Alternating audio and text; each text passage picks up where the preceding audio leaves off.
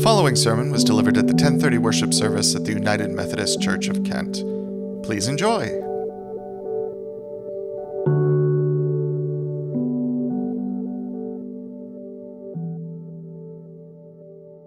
The sermon this morning is the second in a sermon series entitled Old Words, New Life Transformative Teachings from the Old Testament.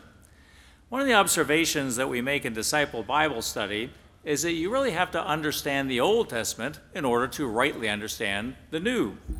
We also observe in Disciple that while the Old Testament may seem old, it actually has themes that correspond quite directly with many major issues and life experiences of today.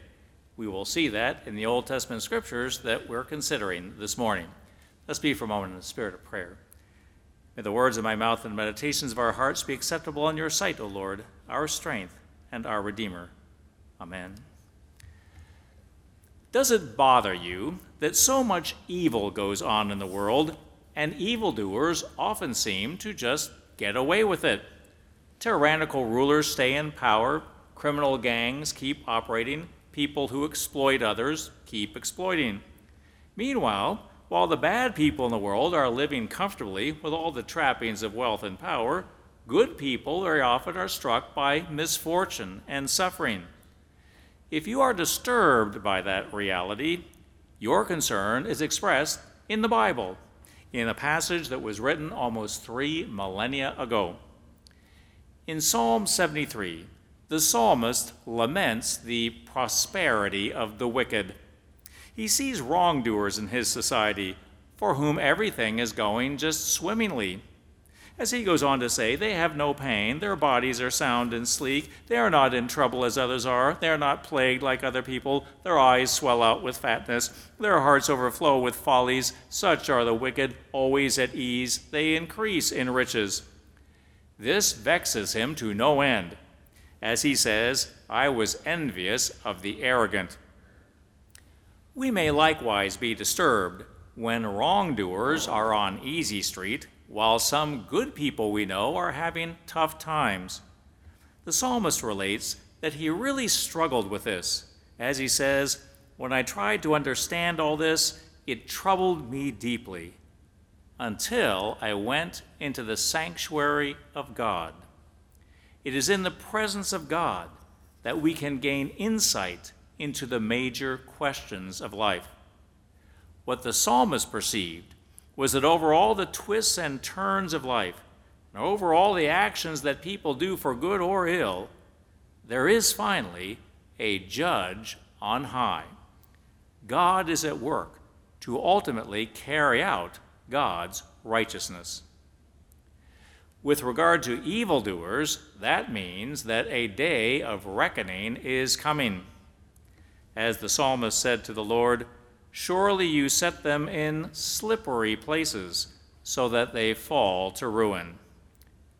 We saw a striking contemporary example of that just in the past couple of weeks, as the court judgment finally came upon Ghislaine Maxwell.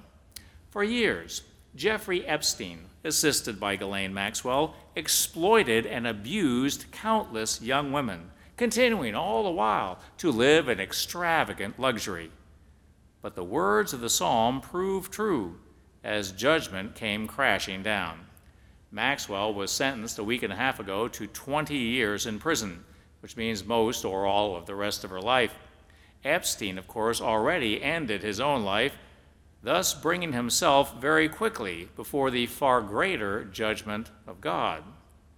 He became a stark example of the statement of Jesus What does it profit a man if he gains the whole world but loses his soul? Throughout the Bible, there is a steady theme that every individual stands finally under the ultimate judge on high.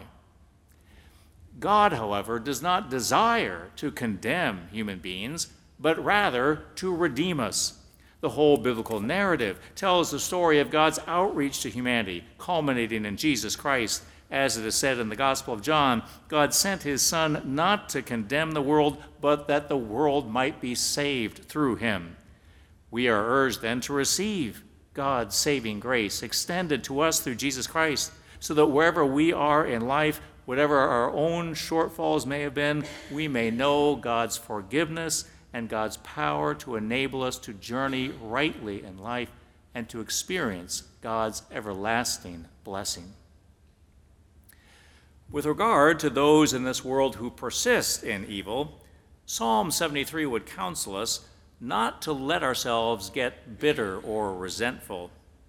In the latter part of the psalm, the psalmist reflects about how he had gotten so worked up about the prosperity of the wicked, and he says, When my soul was embittered, I was stupid and ignorant. There is some, some real honest self reflection. The psalmist realizes that we should simply let God be the judge, trusting that God's justice will unfold in time. For his own part, the psalmist perceives that we each need to focus on our own relationship with God, and we will find our fulfillment and our eternal future as we entrust our lives to God. Moreover, we need to reach out to others with the message of God's grace and saving power. So he says to the Lord in conclusion, Whom have I in heaven but you? And there is nothing on earth that I desire other than you. My flesh and heart may fail, but God is the strength of my heart and my portion forever. Psalm 73 focuses on the relationship between the individual and God. But there's also a strong message in the Old Testament, especially in the prophets, that God is judge over nations. We saw this in the passage we heard this morning from the book of the prophet Obadiah. You never hear much about Obadiah, partly because his book is short, only 21 verses, and those verses mostly pronounce condemnation on the nation of Edom, a nation that no longer exists. And yet, the message of Obadiah has much relevance for today, as it addresses a problem that we commonly see that some nations engage in evil and seem to get away with it. In Obadiah's day, in the 6th century BC, Edom was a nation adjacent to Israel to the southeast in what now constitutes southern Jordan. The Edomites and the Israelites were ethnically related. The Israelites were the descendants of Jacob, while the Edomites were the descendants of Esau, Jacob's brother, and thus they had a common ancestry. But things turned sour when the people of Israel, living in the land of Judah, were attacked by the Babylonian Empire. In the midst of that crisis, Edom sided with Babylon, taking advantage of Judah's demise. For a time, Edom profited off of Judah's ruin. But Obadiah declared that God's judgment was coming. I will surely make you least among the nations, was the word of the Lord toward Edom. You shall be utterly despised. Obadiah went on, Your proud heart has deceived you, you who live in the clefts of the rock, whose dwelling is in the heights. The reference area is to the area around Petra, which was in Edom, southern Jordan today. Although the most famous structures in Petra date from the Greco Roman period later, in the days of Edom, the region was well, really quite prosperous, and the capital of Edom was close to Petra, where people lived in dwellings that they had carved out of the face of the rock. The Edomites thought that they were on top of things, but Obadiah said that they would be judged for turning against their kin in Israel and acting disgracefully. As he declared, For the slaughter and violence done to your brother Jacob, shame shall cover you. On the day that you stood aside, on the day that strangers carried off its wealth and foreigners entered its gates, the description of the Babylonian sack of Jerusalem, you too were one of them. But you should not have gloated over your brother on the day of his misfortune. You should not have entered the gate of my people on the day of their calamity. You should not have stolen their goods on the day of calamity. You should not have stood at the crossings to cut off the fugitives. All this describing Edom's complicity with the Babylonian invasion. Obadiah concluded that there would be a reckoning. As you have done, he declared, it shall be done to you. Your deed shall return on your own head. His words proved absolutely true. A few years after Obadiah declared this vision, Babylon turned on Edom, conquered, and ravaged the country, and Edom, as a nation, vanished forever from the face of the earth. Later, the Babylonian Empire itself, which had devastated many peoples in its empire building rampage, disappeared from the face of the earth. There's nothing left of Babylon except some ruins under the sands of Iraq. As Obadiah put it, nations shall be as though they had never been. Obadiah proclaims that for nations, as well as for individuals, there is a judge on high. The themes of Obadiah relate directly to what is happening right now in Ukraine. Russians are kinsfolk with Ukrainians sharing a common ancestry, but we are dismayed to witness the present brutal invasion. Week after week, the Russian military commits atrocities, seemingly with no end. But Obadiah reminds us that God reigns over all, and his words resonate with regard to the present Russian leadership. For the slaughter and violence done to your brethren, shame shall cover you. As you have done, it shall be done to you. Your deed shall return on your own head. The Bible affirms that since God has given human beings freedom, people can choose to do evil, sometimes apparently getting away with it for a long time. But the Bible also affirms that God's justice will ultimately bring a due recompense on societies as well as on individuals. As it is said in the New Testament letter of Galatians, do not be deceived. God is not mocked. As one sows, so one will reap. At the same time, for societies as well as for individuals, God is not simply sitting back, you know, waiting to pass judgment. God is at work for redemption. That means that for societies, God is at work to bring societies out of wrong, to create truly good and just human community. Obadiah envisioned at the end of his book that God would reverse the evil that Babylon had done and would restore the people of Israel to the land of Judah, which in fact happened. And he envisioned a future in which God's righteousness would finally take hold in the whole land. The final verse of Obadiah says, The kingdom shall be the Lord's. Obadiah would thus encourage us that in spite of evils in our time, God is at work to create justice. And we then, like Obadiah, are called to trust in God and to join in God's purposes.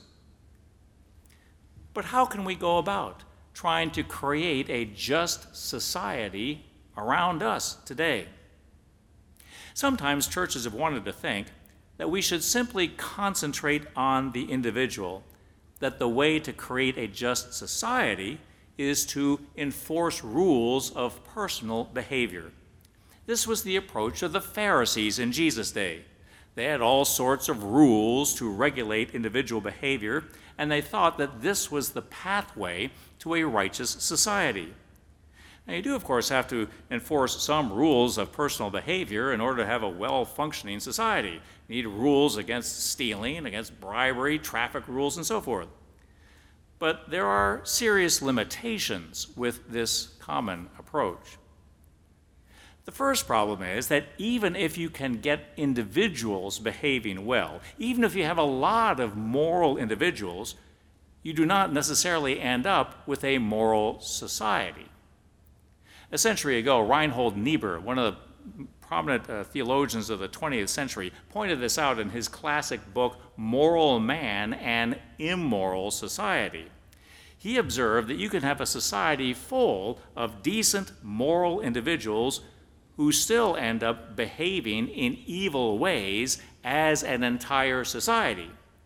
A prime contemporary example of this is Russia today. Lots of people in Russia are believers, active in the Russian Orthodox Church, especially. And very likely, if you were to go visit most Russian families in their homes, you know, they would be very, very nice to you.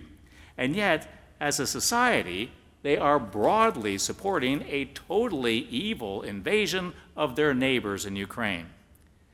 There are many other historical examples of the same phenomenon of moral individuals in a moral society. In the American South, for a century after the Civil War, lots of very nice church going white folks vehemently supported a segregated, very unjust society.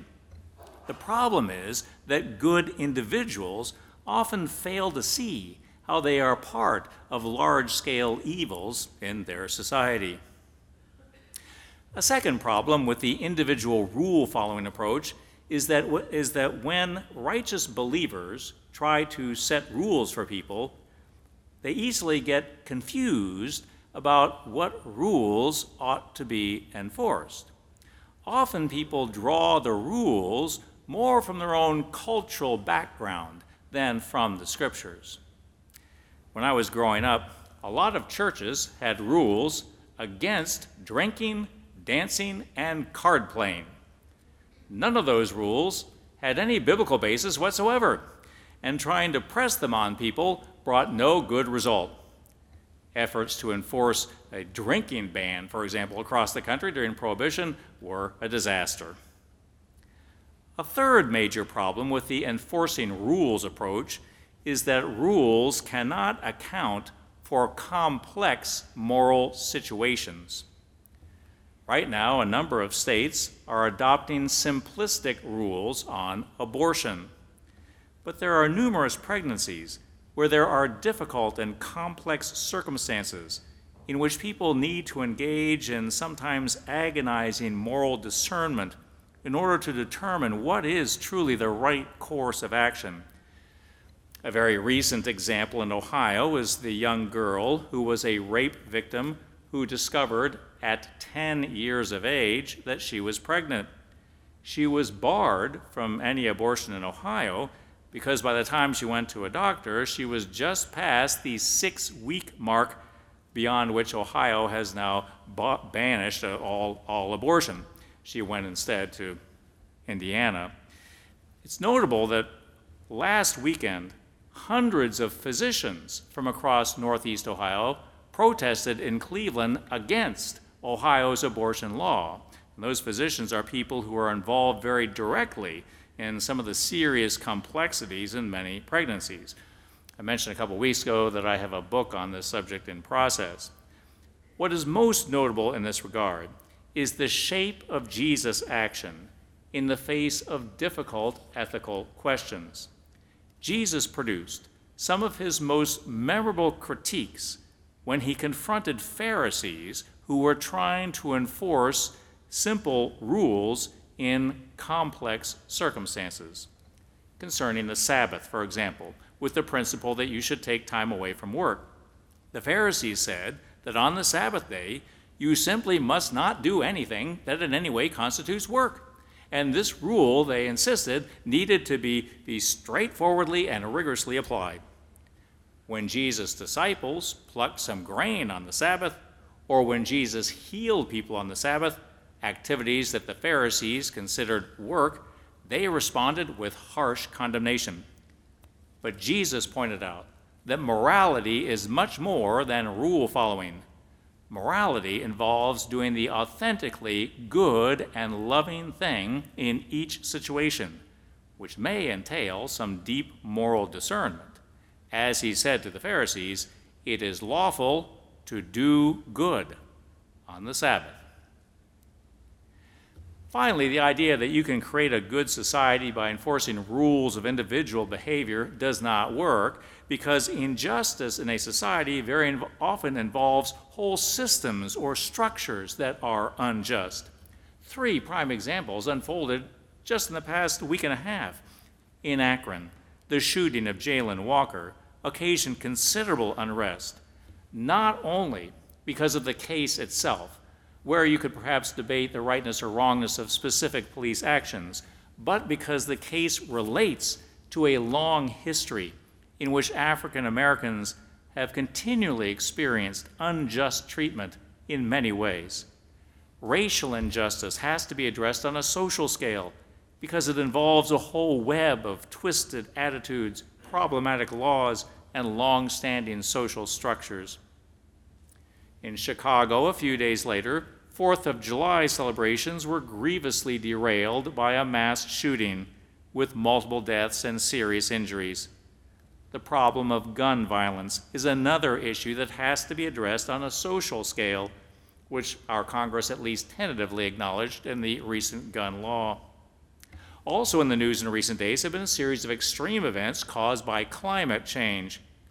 At Lake Mead, a sunken boat that once was 185 feet beneath the surface has now emerged as the water level in ongoing dryness just keeps on shrinking. In Italy last Sunday, last Sunday, a long-standing glacier high in the Alps collapsed due to the warming weather, killing several people. In the American West, wildfires are raging. Again, we can only effectively address the problem of climate change on a social and world scale. Here, the biblical prophets are a powerful spiritual resource because they continually declared that sin involves not just individuals behaving badly, but whole societies behaving in wrongful ways. To create a just society, therefore, we need to engage ourselves on a large scale, to be instruments of change, to be advocates for justice, and to be witnesses for God's righteousness in the world. Jesus put it well when he said, Woe to you, Pharisees!